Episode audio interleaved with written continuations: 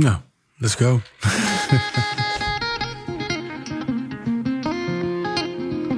Mijn naam is Bushra Talidi. Na 20 jaar werken in diversiteit en inclusie voel ik dat het tijd is om het anders aan te pakken. Er staat een diverse groep getalenteerde mensen klaar die niet meer wachten om toegelaten te worden tot de zittende macht, maar succesvol het heft in eigen handen neemt. Het is tijd om te zijn wie we zijn, te zijn wie we willen zijn. Jezelf niet alleen maar aanpassen om erin te passen, maar true belonging, er echt bij horen. Dit is de Inclusie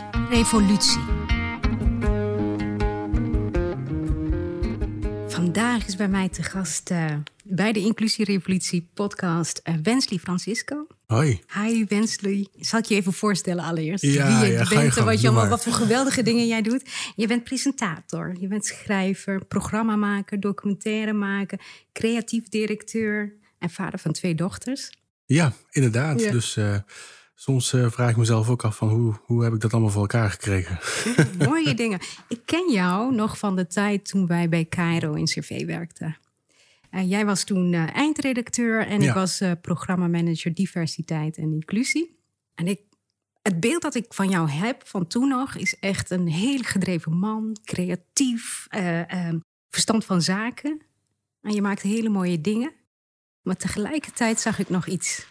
Voor mijn gevoel zag ik ook een klein stukje frustratie. Ja, inderdaad. Eh, eh, dat had je goed gezien in die tijd. Eh, dat was ook midden in een, laten we zeggen, best frustrerende tijd. Als in, ehm, je ziet Nederland veranderen, je ziet de wereld om je heen veranderen. En ehm, je wilt er eigenlijk in meegaan. En met verandering, en dat was natuurlijk het gekke daarvan, ehm, voor de mensen bij de KRO NCRV of veelal de witte mensen die daar werkten, dat was een soort van verandering. Maar voor mij was het van, zo is het eigenlijk altijd al geweest. Alleen ehm, nu ontdekken jullie het pas. En er was er tegelijkertijd ook een soort vrees ehm, voor wat zij verandering noemden, omdat ehm, zij het niet begrepen. En eh, blijkbaar dus als ehm, zelf hoog, hoogopgeleide mensen bij een omroep of wat dan ook iets niet begrijpen, dan ehm, wekt dat bij hen frustratie, eh, woede op en dan gaan ze van zich afbijten. En dat had ik dan meegemaakt. Dat deed het met hun. En wat deed het met jou dan? Ehm, wat het bij mij deed, was het meer van: oké, dit is eh, eigenlijk altijd wat het al was. Ehm, die eh jochie, 16 jaar oud, met eh, vlechtjes in zijn haar, sportschoenen aan, die eh, ehm, ja, de discotheek binnen wilde en helemaal ergens achter in de rij stond. En dat de uitsmijter zei van, hé, hey, jij daar, ja, jij mag niet in. Ja, waarom mag ik er niet in? Ja, je haren staan me niet aan. Dan ging ik mijn haren knippen. En dan kom ik de volgende dag en ze van ja, je schoenen staan me niet aan. En telkens was er een reden om mij buiten te houden. Dus ik kende dat gevecht. Dus zodra ik merkte zeg maar van oké, eh, dit vinden ze raar, dit vinden ze nieuw. ehm, eh, ze bijten van zich af, dan heb ik echt zoiets van kom maar op. Ik heb al zoveel klappen gehad. Wauw. It doesn't matter. Ja. Ja, ik, ja, het raakt mij heel erg omdat ik veel herken. Ja, ik heb zelf ook, uit, ik, ik noem het uitsluiting, constant eh, meegemaakt. En nou ja, ik, ik, ja, ik, ik, doe de, ik werk al heel lang aan diversiteit en inclusie. En ik ontmoet zoveel mooie mensen zoals jij, die echt gewoon talent hebben, maar die dan net niet verder komen. En na twintig jaar werken aan, aan inclusiviteit ben ik nu echt tot die conclusie gekomen van, ja, weet, jongens, we moeten het anders doen en de kracht ligt bij ons. Wij kunnen zelf verandering brengen. Wij kunnen zelf onze, onze producties maken. Hè? En, en daar is genoeg animo Ja, voor. ja. Ja, en, en dat kan ook. En, en ehm, alleen eh, je moet de durf vinden. Ik- Laat het zo zeggen. eh, om weer terug te gaan eh, eh, ehm, naar die tijd, zeg maar. Van toen ik 16 was. Daar heb ik natuurlijk ook een mooie documentaire over gemaakt. Bubbeling Bandje 64. Ehm, in de eerste instantie wilden ze dat ook niet. Want bubbeling, hoezo? We hebben trends en noem maar op. Maar ze wisten nooit dus dat eh bubbeling muziek zeg maar gewoon hier in Den Haag ontstaan is. Door een paar mensen die de discotheken niet binnen mochten. Dus wat gingen ze doen? Ze gingen gewoon zelf experimenteren met hun eigen muziek, hun eigen dingetjes en noem het maar op. En zo uit die onderdrukking ontstond er een diamant. En de diamant bleek dus gewoon exportproduct nummer één te zijn. En die ook nog eens werd bestudeerd op Harvard. Nu nog steeds. Zeg maar. Dus dat zegt zeg maar ehm, tot wat wij uh, capabel zijn om, om te doen. En het is. Ehm, ja, weet je, uh, uh, ze kunnen het aan de kant blijven schuiven, allerlei soorten smoezen voor verzinnen, maar we hebben al laten zien dus dat wij met verschillende producten dat kunnen bereiken. Alleen wat wij dan ook moeten doen is, um, ja, ik, we moeten eigenlijk helemaal niks doen, maar wat, waar we bewust van voor moeten zijn, is dus dat wij um, uh, aandacht moeten besteden aan de, de generaties voor ons. Wat hebben zij bereikt? Zodat wij daarop voort kunnen bouwen. Want anders blijven wij in cirkels. In de woestijn blijf je dan lopen. Want dan um, is het hoe het dan werkt is dus dan, je wordt dan een, soort van naar binnen gehaald. Heel narcistisch word je dan behandeld. Als in van die narcist die jou jezelf heel speciaal kan laten voelen. Jij bent de eerste, jij mag dit doen, jij mag dat doen. En voor je het weet ben je iemand van kleur die dan bij ergens bij een talkshow aan tafel zit. Om te vertellen van ja, nee, al die anderen achter mij, ik werk heel hard, daarom ben ik hier. En als jullie net zo hard werken, really? Wil jij het nou tegen mij zeggen als jij Antilliaans Surinaams, Marokkaans of wat dan ook bent en je hebt het gehaald dat al die anderen achter jou minder hard werkten. Als je je ogen opent, dan zie je dus dat ze gewoon alleen voor jou de deur hebben geopend en niet alleen niet voor omdat jij goed bent, maar om zichzelf een schouderklopje te geven. En als je daarvan bewust bent, dat je niet de eerste bent en dat je niet de laatste zal zijn en dat je moet voortbouwen op wat onze ouders allemaal hebben gedaan en noem maar op, dan ga je niet meer in cirkels en dan ga je dus echt wel gewoon vooruit gaan plegen. Maar nu telkens is het zo, omdat ze om de zoveel jaar één iemand naar binnen halen, heel narcistisch zichzelf speciaal laat voelen. Die persoon denkt dan echt daadwerkelijk dat hij gewoon de wiel opnieuw heeft uitgevonden. En daar gaat, dat is voor mijn gevoel dat wij de fout in gaan. Ja. We moeten meer, meer bewust zijn van, van wat we allemaal hebben bereikt. Snap je? We moeten, hoezo moet er één iemand de winnaar zijn terwijl we eigenlijk allemaal al winnaars zijn? Mooi, mooi gezegd. En ik noem dit, precies wat jij nu omschrijft, noem ik zelf de inclusierevolutie. Voor mij is dit een beweging. Als wij op deze manier denken, veel meer vanuit onze kracht en weten ja, hoe we worden binnengehaald en waar we staan. Ehm, zie jij dat ook zo? Zie jij deze beweging zoals je het zelf omschrijft en waar jij nu staat ook nu steeds meer naar voren komen. En dat we daardoor een stap dichter bij een inclusief Nederland komen? Ja, zeker. Want je dunkt het uh, eigenlijk een beetje af. Uh, ik bedoel, als je kijkt hoe het is gegaan met uh, de muziekindustrie. In het begin, toen je alleen maar radio had en je had pluggers. Toen hip-hop, dat bestaat niet en er luistert niemand naar. Noem het maar op. En op een gegeven moment, dus toen de streamers kwamen, toen YouTube kwam, toen was ook iedereen aan het waarschuwen, ook bij de omroepen, maar op, van volgens mij ziet Nederland er muzikaal totaal anders uit dan wat jullie promoten. Nee, dat is niet zo van alles nog wat. Maar ja, die, die pluggers, die gingen gewoon mensen pluggen die zij zelf leuk vinden. En op een gegeven moment kon je dus gewoon je eigen videoclips op YouTube zetten. Je kon zelf een streamingdienst. En 2015, toen kwam New Wave en die wint. En iedereen loopt, uh, uh, weet ik het wat, waar ze hadden gewonnen, weet ik niet meer precies, boos de zaal uit, omdat dat niet strookte met de wereld die zij, hoe zij die beleefden. Dus, dus dat, dat is natuurlijk heel gek, snap je? En toen werd het dus gewoon realiteit ook van, ho even, als New Wave wint, hier in 2015. Dat betekent helemaal niet dat uh, Gerard Joling of wat nog met alle respect op nummer 1 staan of voorop muziek. Het is hip-hop en Tony Toe domineert het.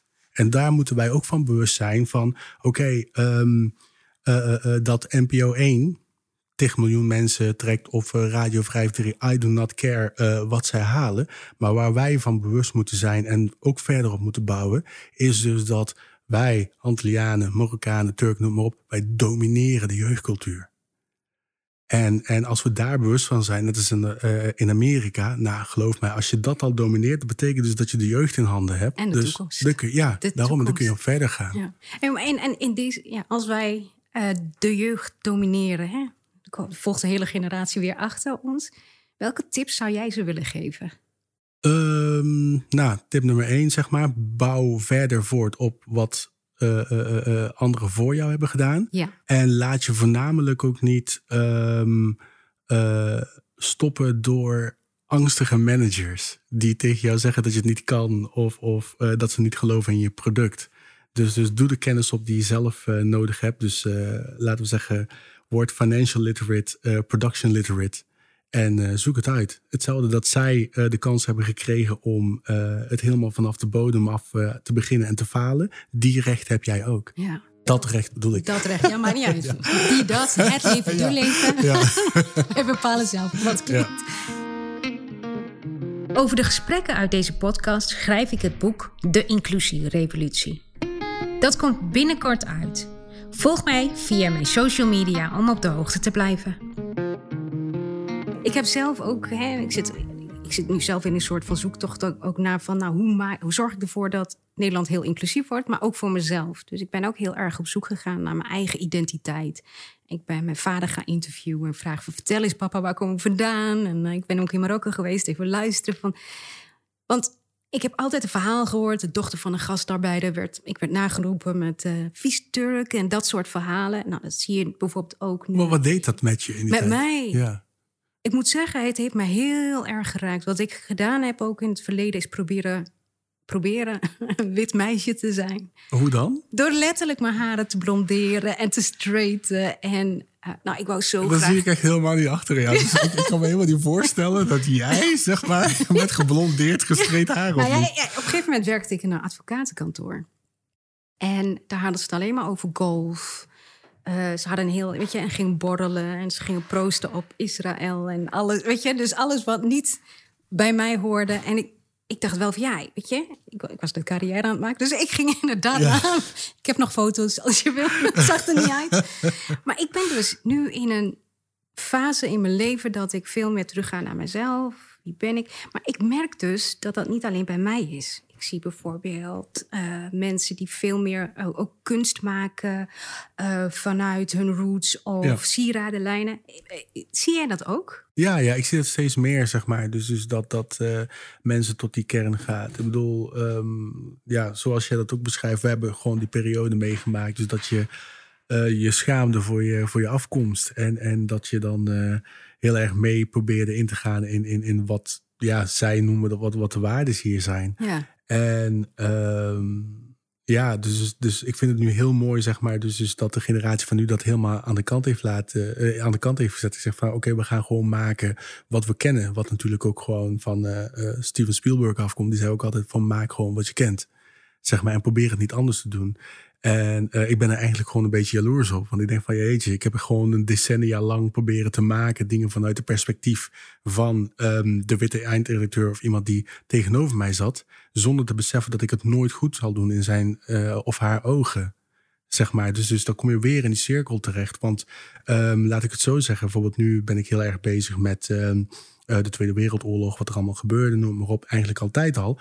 Maar altijd vanuit het perspectief van Nederland, wat is er in Nederland gebeurd. Maar dat is een gedeelte van mijn geschiedenis, maar niet helemaal. Dus, dus hoe ik het nu heb omgegooid, is eigenlijk gewoon precies hoe de generatie het nu doet.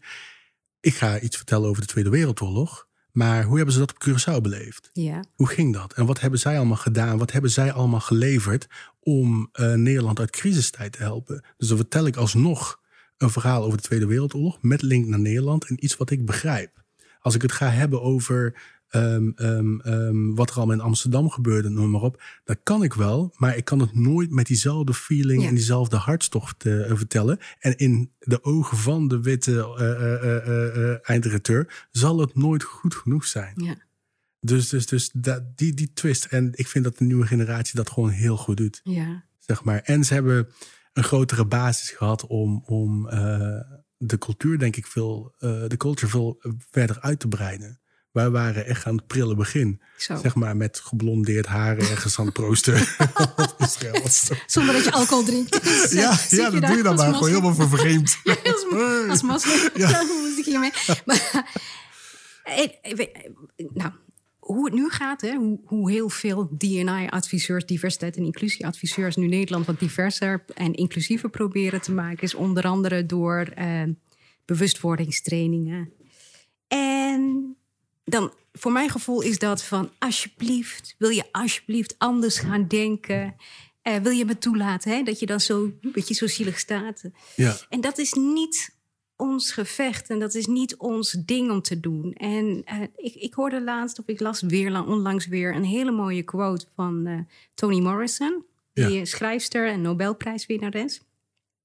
En ik wil je dat fragmentje even laten horen.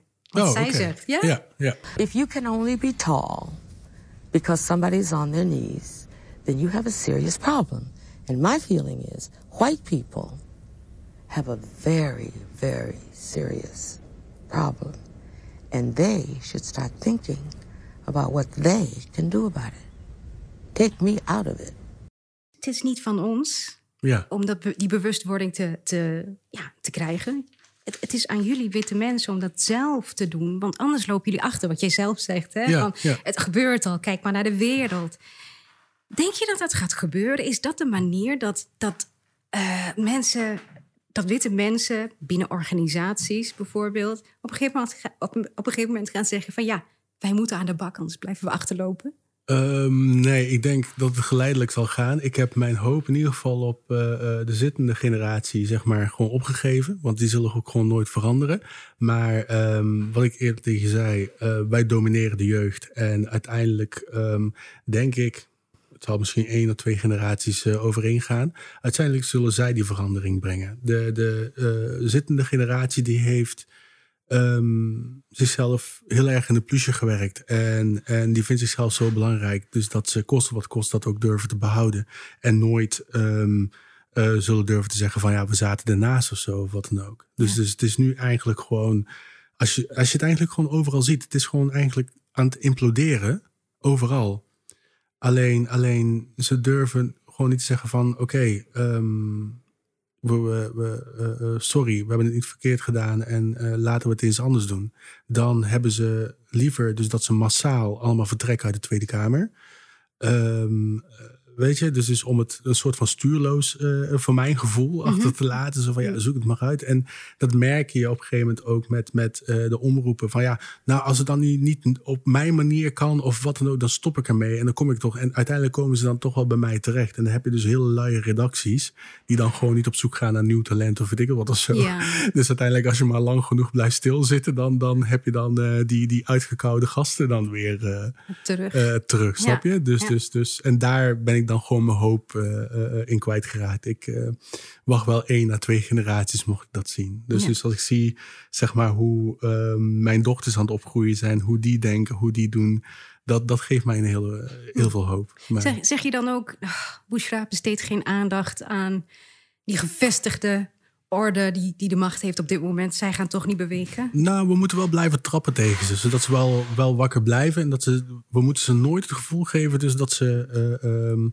noemen we dat, Eh, eh, eh, luxueus erbij zitten. Ja. Snap je? Ze moeten wel, wat ik nu wel fijn vind ehm, ehm, aan, daar kun je dan wel voor cancel culture tegen zijn of wat dan ook. Het houdt ze wel scherp. Ja, ja. Snap je? En het Ja. houdt ze wel aan de praat. Ja. Ze zijn gewoon bewust ervan, zeg maar. Dus van als ze een misstap maken, Ja. dus dat het ook afgestraft kan worden. Ja. Maar ze hebben natuurlijk ook gewoon de positie, zeg maar, om eh, ja, elkaar lekker het hand boven het hoofd te houden. Eh, weet dat eh, dingen, je eh, eh, eh, eh, laat mensen helemaal eh, naar de kloten werken tijdens tien jaar. eh, eh, eh, eh, dat je een show programmeert en daarna gewoon heel exclusief in de NRC en noem maar op. En zo, zo zijn ze dan gewoon lekker met elkaar bezig. Dus ehm, ik zou zeggen, ehm, zet al je hoop op eh, eh, de volgende generatie en die erna. En blijf trappen tegen de zittende generatie. Ja, mooi, mooi. Hey, en dan eh, stel, hè, dan zijn we die eerste, die hebben nog twee generaties voorbij. Hoe ziet Nederland er dan uit? Wat is inclusief Nederland? Ehm, ik denk dat dat. ehm, je hebt natuurlijk nog steeds wel de struggles die, die, die je hebt. Maar ik denk dus dat dat. Wat ik altijd zeg van ja, eh, ik zal met jaloezie terug op hun kijken. Ik weet niet hoe die jaloezie eruit gaat zien, maar ik zie het al gewoon bijvoorbeeld. ehm, bijvoorbeeld als ik kijk al, eh, mijn familie bestaat bijna alleen maar uit eh, accountants en dergelijke. En dat was dus gewoon van toen ze ook naar Nederland kwamen, was er geen andere keuze om HAVO of VWO te gaan doen. Want dat hoort erbij en dan krijg je dus prestige en, en Ja. noem het maar op. Weet je wel? Dus, dus dat is een gegeven. Toen ik ervoor koos om wat anders te doen, toen werd gekeken van wow, ben jij de media in, alles leger, eh, eh, wat doe je nou? En als ik dan kijk naar mijn dochters, dus de vrijheid die ze heeft. Nou, ik ga creative business doen, want papa, ik wil eh, een betere filmproducent worden dan jij. En dat ik zeg van oké, ik ga die uitdaging wel aan. Dat, ehm, dat, dat stemt mij vrolijk, zeg maar. Dus, dus, dus zij maken gewoon vrije keuzes. Ze weten wat ze willen en ze staan er gewoon keihard voor Zo prachtig. zeg maar. En ook wat, wat ook heel mooi is, gisteren mijn dochter. Dus, dus dat, dat ehm, uh, ze in één keer de, de, de koloniale bullshit die wordt verteld op scholen. Dus dat ze dat ook gewoon weten ontrafelen. Dus ze komt gisteren thuis en zegt tegen bij ja. En ik had in één keer een les geschiedenis. En dan had de, de geschiedenisleraar, die had het in één keer over slavernij. En die moest dan, dus, dus over de excuses, noem maar op. Maar nadat hij zei van ja, weet dat, dus dat de excuses wel goed zijn. Maar dat er dan ook in Afrika ook, weet dat zwarte slavenhouders. Ik snap helemaal niet wat dat moet zeggen want het heeft met excuses te maken. Dus ik denk van, ah, I love it. In mijn tijd kon ik dat niet kwijt. Toen wist ik niet. Ja, in, ja. het was, in mijn tijd was gewoon verbaasd met het boek van, oh, oké, dus ze kwamen binnen en, en we vochten niet terug en ze hadden iedereen gekidnapt. Nou, en met de Tweede Wereldoorlog, we hebben helemaal geen inbreng of noem maar op. En zij hebben die knowledge en die trots gewoon, weet je. En dat stralen ze dan ook gewoon uit. Terwijl ik in het begin, in mijn tijd, zoiets had van dit klopt niet, maar dat ga, dat ga ik niet, niet zeggen. Ja. Zeg maar, ja. snap je? En zij doen het gewoon. zij doen nou, het, ik zie dus- het ook bij mijn dochter hoor. dus het is echt, echt, zo mooi om te zien. En uh, ik, ik, ik, vind bijvoorbeeld ook het. Uh, het gaat ook om welke verhalen worden er verteld. Hè? Want jouw dochter die, die ontrafelt dat nu al. Ik ben bijvoorbeeld naar de theatervoorstelling van Romana Vrede geweest. Ja. Uh, ging ook over slavernijverleden. Wat ik zo krachtig daaraan vond, is dat zij. Um, de verhalen vertelde van mensen die tot slaaf waren, gemaakt. Maar dat ze zo krachtig waren en dat ze het niet bij lieten zitten. En ik vertelde je net, ik heb mijn vader geïnterviewd. Ja. En mijn vader vertelde mij iets wat ik nooit eerder heb geweten. Nou, dan maak je me nieuwsgierig. Nou, daar komt hij. Mijn opa, ja? dus mijn vaders vader, is door de Fransen, toen de Fransen Marokko hadden uh, bezet, ja. Uh, hebben ze mijn opa gevangen genomen en tot slaaf gemaakt. Dus letterlijk aan kettingen, s'nachts vastgezet, aan de benen moest hij werken. Hij moest allemaal stenen stuk gooien. Ja. En wat deed mijn opa? Hij heeft met diezelfde uh, uh, gereedschap waarmee hij moest werken, heeft hij zichzelf bevrijd en is hij dus gevlucht. Oh, oké. Helaas in handen van de andere kolonialisten, de Spanjaarden. Ja, ja, ja. Maar dat soort verhalen maken mij in elk geval heel erg krachtig. En ik zou het zo mooi vinden als we dat soort verhalen nog meer weten en vertellen aan elkaar. Ja, ja, ja. Ja, nee, dat is zeker zo. En, en voornamelijk ook laatst had... Uh, ja, nee, best een tijdje geleden had ik een... Uh, uh, gesprek met Mandela Wewe. Hij is acteur. En um, hij vertelde me ook gewoon de meest prachtige verhalen over Suriname en noem maar op. Dus, dus ja, hij is een Maron, weet je wel. Dus, dus mm. ontsnapt slaven, noem maar op. En, en natuurlijk ook in de tijd van Bouters uh, wat er allemaal gebeurde. En um, ja, toen moest ik ook in één keer denken aan, aan mijn opa, hoe ik vroeger klein was. En dan ging hij dan, gingen we met z'n allen in de tuin zitten. En dan ging hij ook allerlei soorten verhalen. Maar op een of andere manier zijn die verhalen nooit vastgelegd. En, en, en dat was dus, dus op een gegeven moment ook naar aanleiding. Dus, dus uh, ik zie daar liggen uh, mijn boek. Dat ik echt van, maar we leggen onze verhalen niet vast. Ja. En, en toen zei ik tegen hem van ja, eigenlijk wat we zouden moeten doen is, is voordat, natuurlijk mijn opa is uh, een tijdje geleden overleden, maar zijn ooms noem maar op. Ik dacht van ja, je moet eigenlijk gewoon met, met een tape recorder of iets, I do not know, je telefoon en al die verhalen gaan vastleggen en opschrijven en literatuur en noem maar op. Want dus, dus de, wat de reden uh, waarom we een groot gedeelte van onze geschiedenis kwijt zijn geraakt, is omdat het niet vaststond. En de overheerser, die ging wel schrijven, waarbij wij heel lang hebben moeten luisteren en moeten lezen naar wat zij te vertellen hadden. Dus ik pleit er heel erg voor, ook voor de generatie die komen, weet je wel, van schrijf, schrijf, schrijf. En ga niet, uh, ik wilde vroeger altijd schrijven, alleen um, er werd tegen mij gezegd, ik maakte te veel fouten. Ik uh, wist de lidwoorden nog niet. Uh, en van alles en nog wat. Tot ik op een gegeven moment zelf de kracht genoeg had van... oké, maar hoe zit dit? Hoe werkt dit? Natuurlijk, mijn Nederlands is natuurlijk beter geworden, noem maar op. En dan kom je erachter als je genoeg onderzoek doet. Dus dat talent eigenlijk gewoon boven uh, je schrijfvermogen gaat. Want elke uitgever die heeft redacteuren in dienst, noem maar op, die je helpen. Dus dat is ook iets is dat wij onszelf moeten aanleren. Dus laat je niet ontmoedigen met allerlei soorten trucjes van ja, maar je kan dit niet goed genoeg of dat niet goed genoeg, noem maar op. Ja, luister dan, als ik uh, geen goed artikel kan schrijven, jij bent toch een eindredacteur geworden, fix dat. Weet je wel, ik werk vanuit mijn talent, jij vanuit jouw talent. En zo, ja, uh, ja dat is min of meer gewoon een beetje mijn trauma die ik natuurlijk heb verwerkt. En dat was dus, dus um, ja, heel snel weggezet worden als, als niet goed. En nu, zeg maar, eh, waar ik nu ben in mijn carrière met alles wat ik heb gedaan, dan heb ik echt zoiets van, ja, maar jullie waren niet goed genoeg. Wauw. Echt- Maar wat een fijn gevoel, hè? ja, Ja. snap je? Ik ben auteur, ik doe van alles nog wat. En jij, hoezo zei jij tegen mij dat ik niet goed genoeg was? Ik ben altijd goed genoeg geweest. Ja, Alleen, ja, ik, ik eh, was een soort van weerspiegeling van hun eigen onzekerheid. Of zo. nou, ik herken het. Ik ben uit het systeem van, eh, van de Rijksoverheid gestapt. en ik herken het helemaal.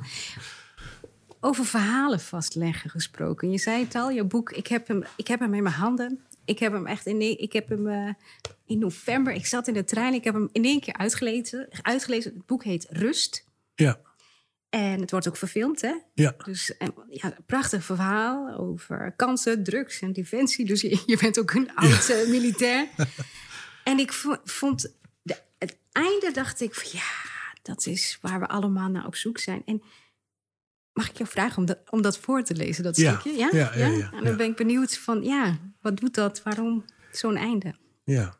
Oké, hier komt hij aan. Het is een lange, moeizame strijd geweest en eindelijk krijg ik mijn welverdiende rust. Dat. En ehm, ja, het, eh, alles kwam eigenlijk op dat moment zeg maar bij elkaar. Dus, dus, dus ehm, laten we zeggen, de migratie van eh, eh, mijn moeder naar Nederland. Dat ik natuurlijk alles heb moeten achterlaten. Dat zij alles heeft moeten achterlaten. Dat zij ehm, eh, eh, voor mij heeft moeten vechten hier in Nederland. Om, om in ieder geval ervoor te zorgen dus dat eh, er wat van mij terecht zou eh, komen. Dat ik zelf ook heb moeten vechten tegen het systeem. eh, heb moeten vechten die ehm, mij anders vond.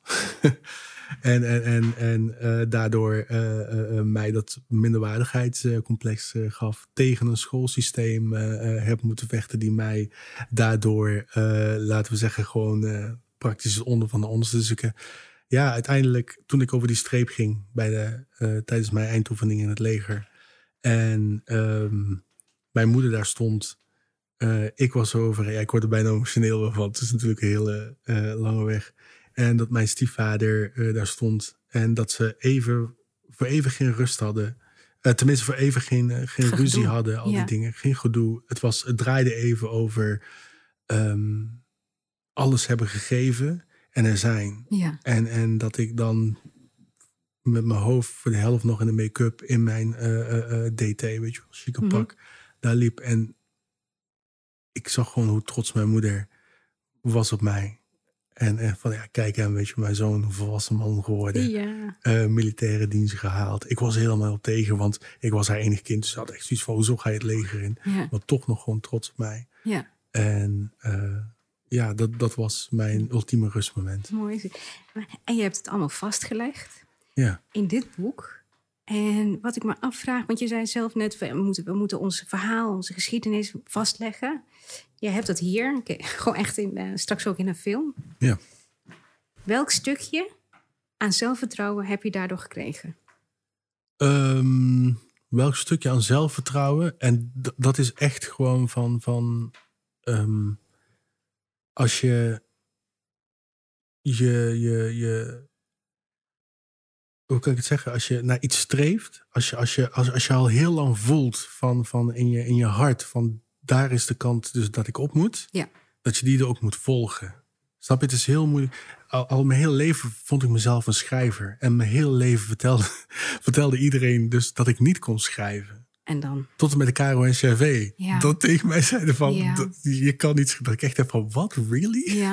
kijk, kijk, hier En- is, ja. en daar, Rust. daar is daar uit voortgekomen. En, en dat, dat is echt gewoon van, als je het voelt in je hart, doe het dan. Geef het een kans, want dan kun jij tegen jezelf zeggen van, ik heb het gedaan. En ik heb het beste eh, eruit eh, gehaald. In plaats van eh, eh, ehm, ja, dat je de adviezen of, of de non-adviezen van anderen. Want dat, je blijft dan in cirkels. Je komt dan niet op je juiste plek. Ja, dat, dat klinkt natuurlijk heel erg spiritueel en maar op. Maar ik heb echt het gevoel van, van dan mis je je purpose. Ja, En, en op een gegeven moment ehm, voor mezelf, daardoor heb ik mezelf min of meer vrijgevochten. Omdat ik, ja, telkens was het mijn moeder die, die, die eh, aan mij vroeg van Wensie, volg jij je purpose? Is, is dit wat je wil? Want ik voel telkens dat je in die, eh, eh, je maakt een andere keus, maar het komt altijd weer terug op dat al wat je deed. Dus schrijven, films, documentaires. Maar van, oh ja, ik moet even voor mezelf een soort van safe space creëren. Omdat er allemaal enge mensen om me heen zijn. En dan weet ik het wat, dan kom ik weer ergens te werken of zo, of wat dan ook. En hup, een maand later, toen was ik weer bezig met wat ik deed. En op een gegeven moment op redacties, dan, dan, dan het, het gaat dan niet goed. Je wordt een ongelukkig mens. Ja, ja. Terwijl je als heel klein kind las ik wist je het eigenlijk al, hè? Ja. In je kamertje, muziek maken. En, ja. Juist, muziek, weet je veel. Dus, dus, dus dat. En, en eh, eh, het kan natuurlijk heel erg eh, scheef. Ik bedoel, bij mij was het dat. Maar als je heel goed met hout kan omgaan. Je kan een hele goede timmerman. Want die mensen moet, moeten wij ook niet vergeten. Dus dat die ook echt uitstekend werk doen. Want wat, wat, wat er ook heel erg gebeurd is. Is die lat die wordt zo mega hoog altijd gelegd. Van ja, kijk eens, zie je dat? Eh, je moet... eh, eh, I don't know, Royston Drenthe of weet ik het welke voetballer. Ja, luister, ik kan niet voetballen. maar ik kan wel goed schrijven. Eén iemand anders die niet heel goed kan schrijven, die kan heel goed timmeren. Weet je wat? Dus we moeten elkaar ook op dat gebied eh, respecteren en weten wie wij zijn. Want anders gaan ze dan hele hoge standaarden leggen. En als je niet weet wie je bent, dan gaan anderen tegen mensen tegen jou vertellen hoe je moet zijn. Ja, En dat gaat ook niet. ja.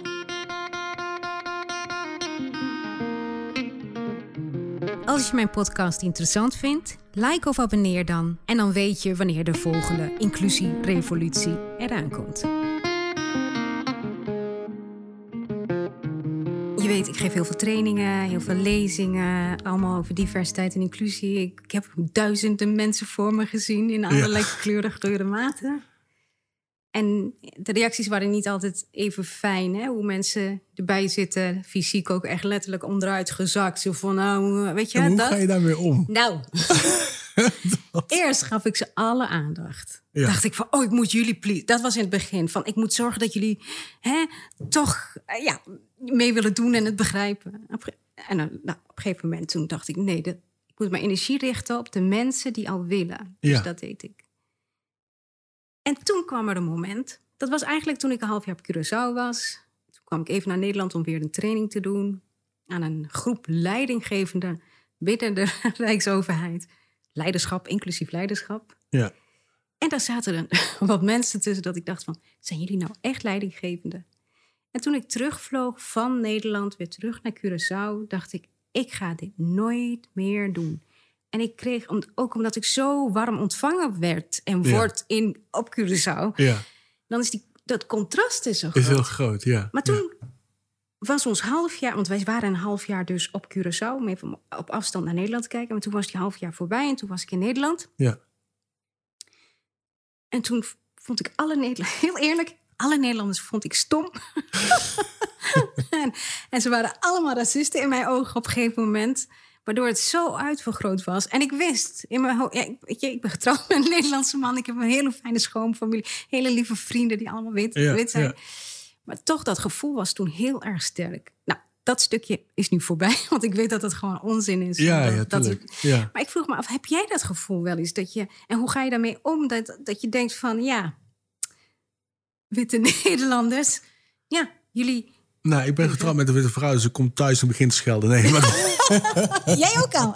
Ja, gewoon, ja, ja, wat is dit nou weer? Dat, dat zij zoiets zegt van, ja, ik weet nee, nee, dat helemaal niet. Nee, maar het is, het is ehm, ja, hoe, hoe ga je ermee om? Kijk, ehm, het, is, het is even een, eh, ik denk dat je altijd gewoon een soort van moet, moet leren eh, eh, relativeren. En, en, en leren, zeg maar, dus, dus dat die men, precies wat jij net zei, dus die mensen die daar zitten, dus geen zin hebben om je te luisteren, maar op, dat die eigenlijk gewoon veel onzekerder zijn dan jij zelf en de mensen die daar buiten lopen. Zij zijn oorzaak van, eh, zij zijn eigenlijk het probleem gewoon. Snap je? En niet de mensen die je dicht bij je hebt lief. Dus dan moet je dan heel erg zien te relativeren.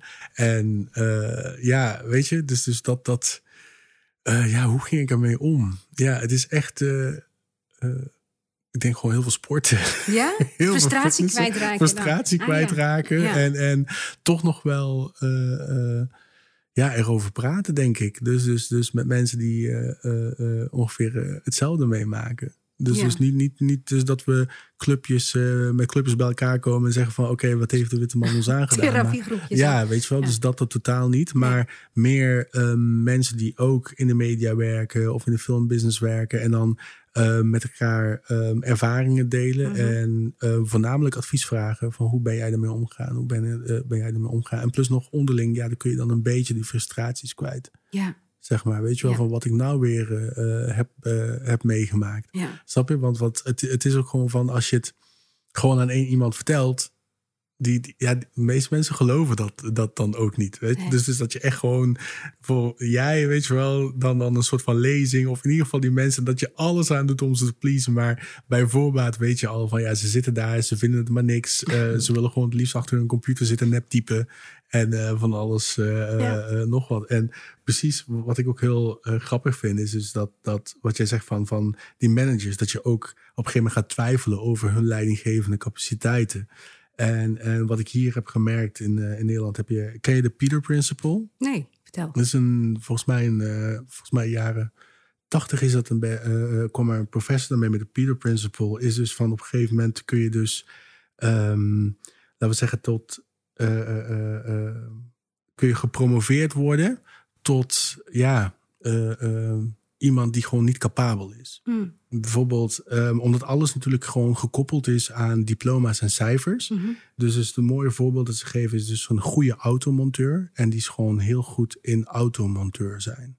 En wat je dan hebt in de westerse samenleving is dus dat ze jou dan niet gaan betalen, meer gaan betalen, zodat je nog beter, een nog betere automonteur wordt. Maar ze zeggen van ja, nee, hier zit een bepaald diploma en een bepaalde schaal aan vast. Oh ja. Dus dan kun jij geen automonteur zijn, maar dan word jij dus nu eh, manager. Oh ja. Maar Peter, Pieter, die is Ja. een goede automonteur en die kan heel slecht omgaan met, me- eh, eh, met mensen. Dus nu is hij een heel ongelukkige manager. Ja. Maar zijn hypotheek, alles is gebaseerd op die, op die loon. Dus je hebt gewoon echt een onwijs slechte manager die niet van zijn positie kan afgaan. En iedereen die gewoon, gewoon dan krijg je gewoon een heel naar persoon. En dat is dus de Peter Principle. Hoe je mensen gewoon kan, kan ja, eh, eh, promoveren tot, tot incapabel zijn. En dat is, dat is wat in de westerse wereld heel erg gebeurt. Als je iemand tegenkomt en van... maar je hebt helemaal geen kaas van gegeten... maar die heeft gewoon een hbo-opleiding eh, gedaan.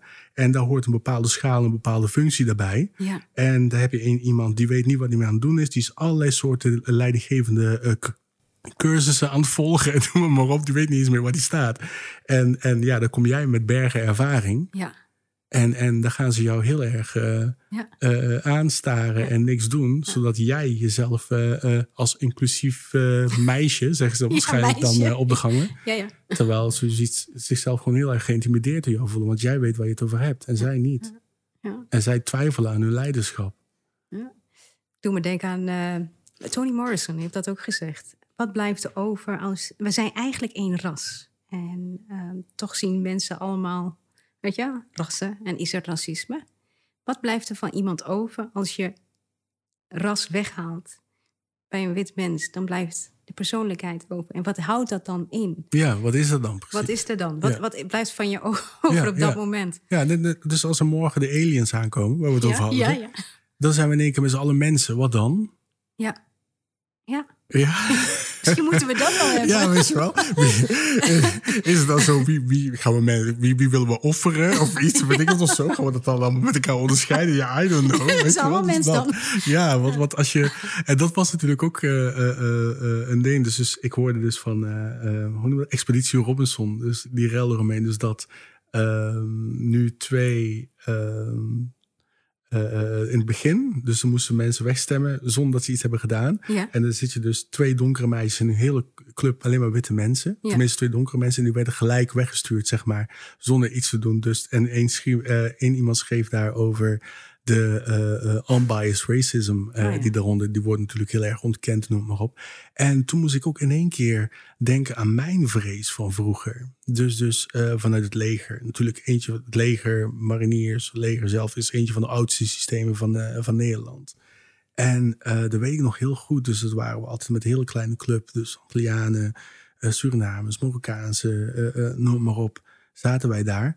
En dat weet, dat weet ik nog heel goed. Dus dat de vrees die wij ook hadden... was dus bijvoorbeeld als je een NBC-aanvallen had. Een, eh, nucleair-biologische eh, Ja. chemische aanval. Of wat dan Ja. ook. Soms is het dus van... er moest één iemand geofferd worden. Van, hey, doe je gasmasker af. Eh, eh, eh, om te kijken, zeg maar, van... Ja. Is er, ja. Is, is er chemische Ja. eh, eh, wapens gebruikt Ja. of niet?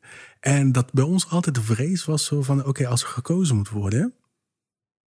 Oké. Ik ben de enige zwart in de groep. Wat de fuck dan? En er werden ook heel erg eh, eh, grappen over gemaakt en noem maar op. En eh, ook met documentaires van de politie die nu naar buiten komen. Dus ook, nou, volgens mij de brandweer. Dus dat, dat volgens mij een Marokkaanse of Turkse man... dat die ook dacht van ja, oké, als ik vast kom te zitten in een gebouw... komen ze mij wel halen. Ja. Dus, dus die, die, die, wat er nu is gebeurd bij eh, Expeditie Robinson zette mij in één keer aan het denken van ja, dat, kun, dat kunnen we wel met z'n allen ont- ontkennen. Maar ik, ik en een hele hoop andere jongens die bij de politie zaten, militair Ja. zaten, noem maar op, hadden altijd diezelfde vrees. En maar nu? dan met gevaar voor eigen leven. En die jongens die daar nu nog zitten? Eh, ja, een hele hoop nog steeds. Nog steeds? Ja, ja, ja, ja. Want, want het, het is altijd toch nog omdat, ja, ehm, ehm, binnen de media, eh eh, dat gebeurt het dus heel erg onderhuids. Je voelt het. Maar eh, binnen de politie, het leger, noem het maar op, is het echt gewoon in your fucking face. Ja. Mag ik schelden? Ja, maar dit is mijn podcast. Ik Ja? heb het verzonnen. Noem Dus- maar op, weet je. ja. En, en dan, dan, dan daar, eh, eh, eh, omdat het systeem zo oud was, ja, er was er nog gewoon helemaal geen sprake van, van, van laten we op elkaar letten, geen, geen discriminatie of iets of wat dan ook. Het Mm. was gewoon heel erg recht toe, recht aan. En alleen het verschil wat ik merkte met de, met de media, met de media is het dus zo van. Je weet niet waar de aanval vandaan komt en je weet niet wat je ermee moet. Je voelt het, maar je kan het niet aanwijzen. Eh, in het leger was het helemaal oud en niet open. Mhm. Maar je had een gevechtsmechanisme. Als in van, oké, je kan van alles eh, eh, over mij zeggen. Mhm. Maar ehm, op de hindernisbaan maak ik je in. Weet je wel, als we gaan zwemmen, maak ik je in. Eh, eh, dus, dus er waren altijd momenten van de jongens van kleur... dat ze konden laten Van, zien van... mijn- wij zijn toch wel altijd Ja. beter. Weet Ja. je wel, dan Ja. kun je wel met een grote mond hebben. Maar ehm, toen we aan het marcheren waren... en jij ging bijna flauw, eh, je viel bijna flauw... toen trok ik met mijn eh, eh, black ass trok jou over de streep. Dus wat heb je nu te zeggen? Snap je? Dus, dus dat is een heel ander mechanisme dan, de, dan de media. Want de media is, is een soort van... En daar had ik in het begin moeite mee van... Oké, ik word niet beoordeeld, maar beoordeeld op wat? ja. Weet je wel, eh, we kunnen niet samen even over de, over de finish heen rennen. Kijken wie de snelste is of wat dan ook. Ik moet er gewoon vanuit gaan dat wat jij nu tegen mij zegt... dat dat de waarheid is over mij. Terwijl ik er mezelf er helemaal niet in herken. Ja, ja, ja. Snap je? Ja. Dus, dus dat Ja. waren eh, eh, die twee kanten van, van ehm, inclusie, discriminatie, noem maar op. Heb ik Maar je zegt iets, iets wat, mij elke keer weer triggert, is. ehm wat, je zegt ook nog van. ehm, als jij valt, dan ga ik jou gewoon oppakken en trek ik jou mee over die finish. Ja, En wat ik zie nu om me heen is dat er steeds meer zeg maar, communities ontstaan van mensen uit eh, eh, eh, minderheidsgroepen. Hè, de- de- en dat ze hun eigen ja, imperium aan het bouwen zijn. ja, Maar wel op zo'n manier dat iedereen mag meedoen. ja, ja. Zeker, omdat, omdat je wilt... ehm, wat mij natuurlijk ook is aangeleerd... eh, ja, wees niet zoals zij, krijg je dan te horen. Ja. Snap je? Dus, Ja. en, en, en dat heb ik dan natuurlijk ook altijd meegenomen. Van als we die verandering willen en je bouwt wat op, dan moet je met iedereen kunnen werken. Want je hebt natuurlijk verschillende expertise. Sommige plekken zijn we eh, er nog niet helemaal. Dus je moet gewoon openstaan voor, voor andere dingen. Terwijl, ehm, ja, weet je, de, de, de, de, de zittende eh, macht, zeg maar, het liefst gewoon alles hebben voor, voor zichzelf. En, en eh, zodra ze maar één gezicht naar voren kunnen schuiven om te laten zien van kijk hoe goed bezig we zijn. Dus dat dat dan ook gewoon gebeurt. Maar daaronder, nee, dat, dat merk ik ook zeg maar van het is echt eh, wie kunnen we inzetten voor wat en hoe kunnen we doen en hoe kunnen we een afspiegeling zijn Ja. van de jeugd en de samenleving nu. Ja, nou, dan zijn we gewoon op, op zijn sterkst en op zijn mooiste. Ja, ja zeker. Ja. Ik bedoel, dat, dat, eh, en dat heb ik. Ik bedoel, net had ik het natuurlijk over openlijk racisme in het leger en maar op. Maar dat was aan de andere kant ook het mooie van het leger, zeg maar. Dus, dus, dus dat. dat ehm, eh, eh, eh, het is dat we allemaal een groene, een groene uniform dragen met een Nederlandse vlag. Dat je wist dat het het Nederlandse leger was. Maar we konden ook Azië, een leger ergens in een land in Azië zijn. in Noord-Afrika. We konden overal vandaan komen Mhm. zeg maar. En dat, dat maakt het mooi. En, Mhm. en ehm, op sommige momenten hielpen we elkaar ja, ook eh, eh, gelijk daarbij. En daar kan, laten we zeggen, de burgermaatschappij, die, kon, die kan daar wel veel van leren, zeg maar. Ja. Wensley, de inclusierevolutie. Zo heet de podcast. Ja. En voor mij betekent dat dus heft in eigen handen maar, eh, nemen. Hè, en zorgen dat ja, je podium pakken, eh, je verhaal kennen. ehm, zodat we Nederland inclusiever maken. Ehm, als je, jij bent voor mij zo'n revolutionair. In Ja, mijn ogen. Ja. Ik moest er heel erg over nadenken van, oh, wauw, oké. Ja, ja, iemand die gewoon van binnenuit en met zijn eigen kracht iets neerzet. Met zijn eigen identiteit. Je prachtige documentaires, eh, je boek, eh, noem maar op. Alle dingen die je tot nog toe hebt neergezet. Vanuit je eigen identiteit. Wensely, ik wil je ontzettend bedanken dat jij eh, vandaag Nee, jij bedankt. Ja. Ik bedoel, ik vind het eh, eh, eh, leuk dus dat je, dat je hiermee bent begonnen. En dat die stemmen allemaal gehoord mogen worden. Heel leuk. Amen, amen, amen, zeggen we dan. Dankjewel. En heel veel succes met alles wat, je nog, wat er nog gaat komen. En volgens mij is dat heel veel. Ja, jij ook. Thanks. Dankjewel voor het luisteren naar de Inclusierevolutie. Wil je deel uitmaken van deze revolutie? Sluit je dan aan of deel deze podcast met je vrienden. Dank en tot de volgende revolutie.